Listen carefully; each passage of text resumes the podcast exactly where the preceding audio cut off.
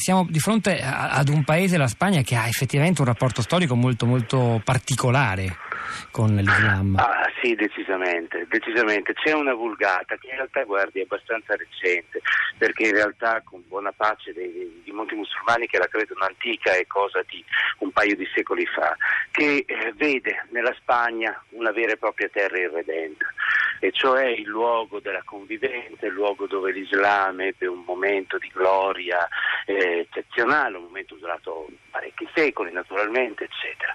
E in quest'ottica, e ribadisco, un'ottica abbastanza moderna, questa viene vista come un, un luogo da riconquistarsi come un luogo anticamente islamico, ora naturalmente è ovvio che non è così, prima c'erano i Visigoti, prima c'erano i Romani, è sempre così nella storia, c'è sempre qualcun altro prima di te e giocare alle rivendicazioni è abbastanza puerile, però purtroppo è molto attuale. Ma quindi è un elemento che anche nell'ideologia, quella che serve per reclutare magari attraverso il web giovani più o meno sbandati che aderiscono a questo nuovo terrorismo, è un elemento ideologico certo. che, che, che affascina, che attrae quale dice? Quello della, diciamo, c'è chi parla di una riconquista della Spagna da parte del mondo, Ma, da, certo, di un Islam certo, puro, quale sarebbe, da, secondo guardi, la retorica farneticante, quello dell'ISIS?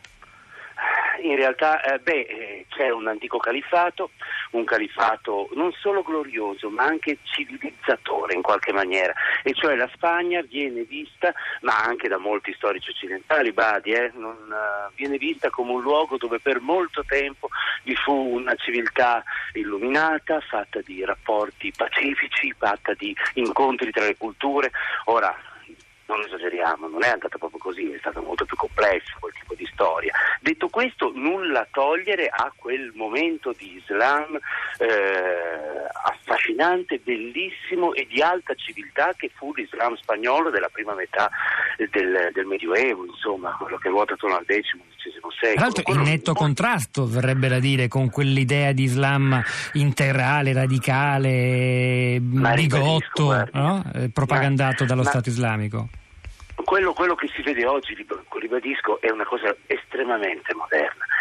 Mm, ciò non toglie che vi siano stati anche casi di diciamo così, integralismo antelitteram antichi eh, e, e, persino anche in Spagna gli Almoravidi, gli Almohadi, dinastie successive a quel califato di cui parlavamo che invasero la Spagna un po' dopo, nel XII secolo ad esempio, beh insomma quelli erano integralisti nel senso tecnico del termine, forse da un certo punto di vista.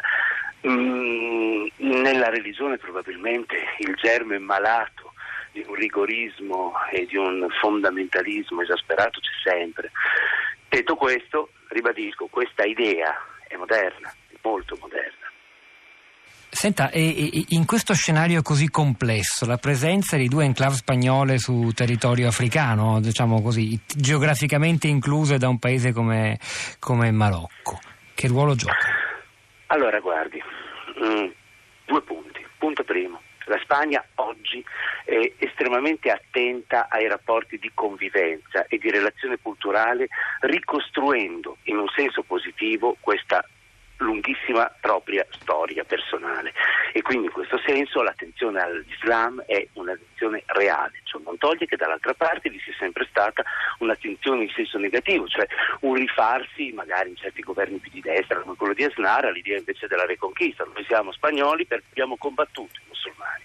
All'interno di questo schema complesso le enclave di Ceuta e Melilla, che sono due, mh, due piccolissimi spazi all'estremo nord del, eh, del, Marocco, proprietà della Spagna dalla fine del Medioevo, uno e un po' dopo l'altro, eh, rappresentano uno dei tanti snodi complicati perché è lì che si gioca una grande partita rispetto ad esempio all'immigrazione, oltre alle rivendicazioni territoriali naturalmente. È lì che la Spagna controlla quasi dall'interno i flussi migratori e la possibilità di accedere al proprio territorio. Dunque, se è vero da una parte che vi è un'attenzione politica estremamente forte nel senso di una convivenza, di un rapporto positivo tra le culture, è vero dall'altra che c'è anche un'attenzione altrettanto forte a un controllo e a una gestione militare anche di questo tipo di rapporti. Questo quindi può produrre tranquillamente effetti deflagranti.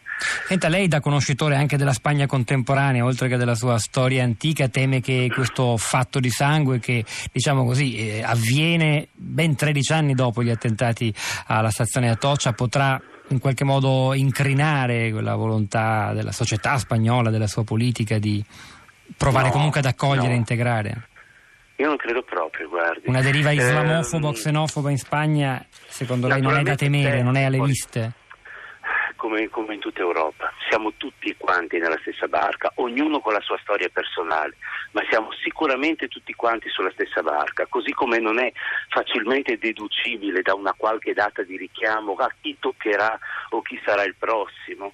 Non credo altrettanto che sia facile capire come si possa eh, reagire o in che linea sicuramente si reagirà. Certo è fuori discussione, questo tipo di, eh, di attacchi producono esattamente quello che i terroristi vogliono, e cioè un incremento della violenza nei confronti dei due schieramenti, quello che non vorremmo mai definire così, ma che in qualche maniera per molti sta diventando.